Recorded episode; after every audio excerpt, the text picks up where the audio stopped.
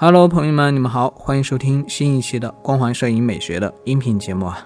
那么今天想跟大家聊一聊啊，二零一六年这一年你进步了吗？二零一六已经过去了有一段时间了，而传统的中国新年也马上就要到来了。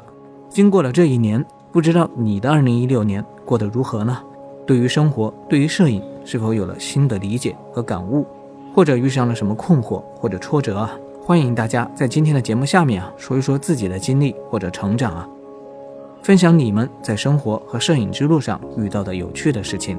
我们也会在下一期节目中读出你们所留言的故事啊。关于陈老师的二零一六呢，开始了一份新的工作，也开始为我所喜欢的事情啊做新的尝试啊。这一年开始制作了摄影美学的视频教学节目，也有了现在的这档音频教学节目啊。通过这些节目呢，认识了很多喜欢摄影的朋友啊。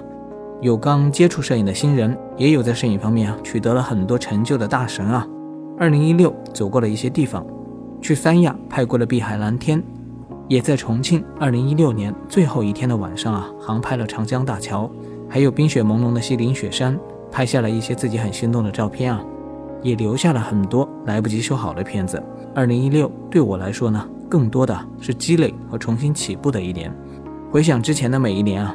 自己都在不停地更换各种工作，每一年都有着不一样的挑战啊。虽然工作一直在变化，但是自己内心喜欢爱好的事情啊，一直还是和摄影有关的一切啊。所以有时候也会开玩笑的想啊，摄影啊才是我正常的工作，眼前的工作呢不过是副业罢了。无论是我去为别人拍照，还是做摄影教学节目啊，这些事情啊都是和我所喜欢的摄影有关。有的朋友可能一直会有这样的疑问啊。我们所喜欢的事情，能够把它变成事业去做吗？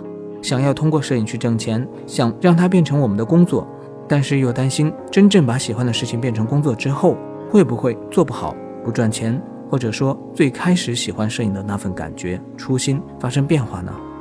其实这样的顾虑啊，我觉得是非常谨慎和成熟的表现。我们需要啊，为我们自己做的每一个决定和改变负责。当我们拥有了另一半，拥有了一个家庭之后啊，我们要担负的责任就更多。那么我们做任何的决定、改变，就需要更加的慎重啊。当然，这里还有另外一个道理在里面啊。我想和你们聊一聊，我想和你们分享一些我的经历啊。我大学毕业的专业并不是大家想象中的设计和摄影啊，而是会计专业。毕业后，我从事了两年的会计工作。当我意识到它并不适合我的时候啊，我果断选择了离开。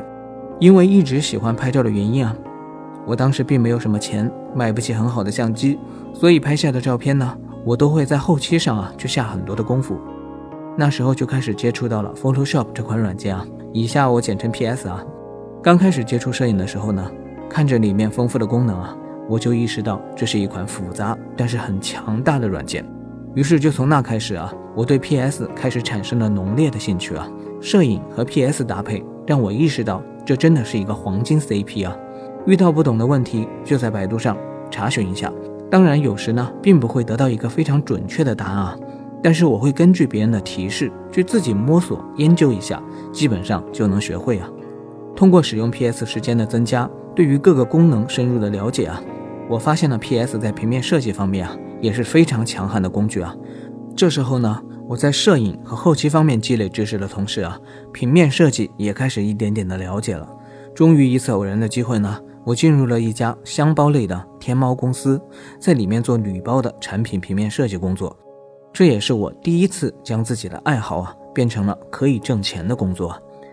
所以，我这边想要告诉大家的是呢，如果喜欢一件事情啊，并且有了一定的积累，不是在拍拍脑袋一热的前提下。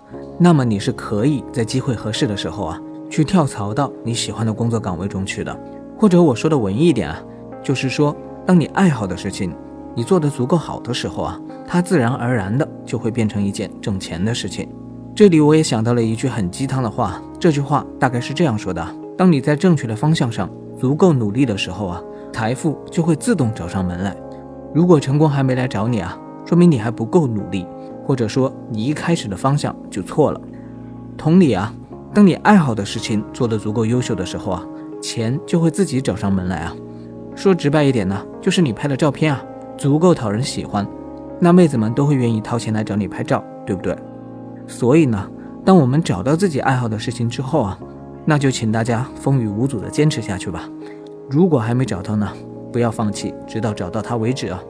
坚持做自己喜欢的事情，无论是二零一五、二零一六还是二零一七，无论遇到什么样的困惑、困难，只要一直去做，坚持去做，那么一定会有所进步的。所以，对于过去的一年，我有酒，你有没有故事呢？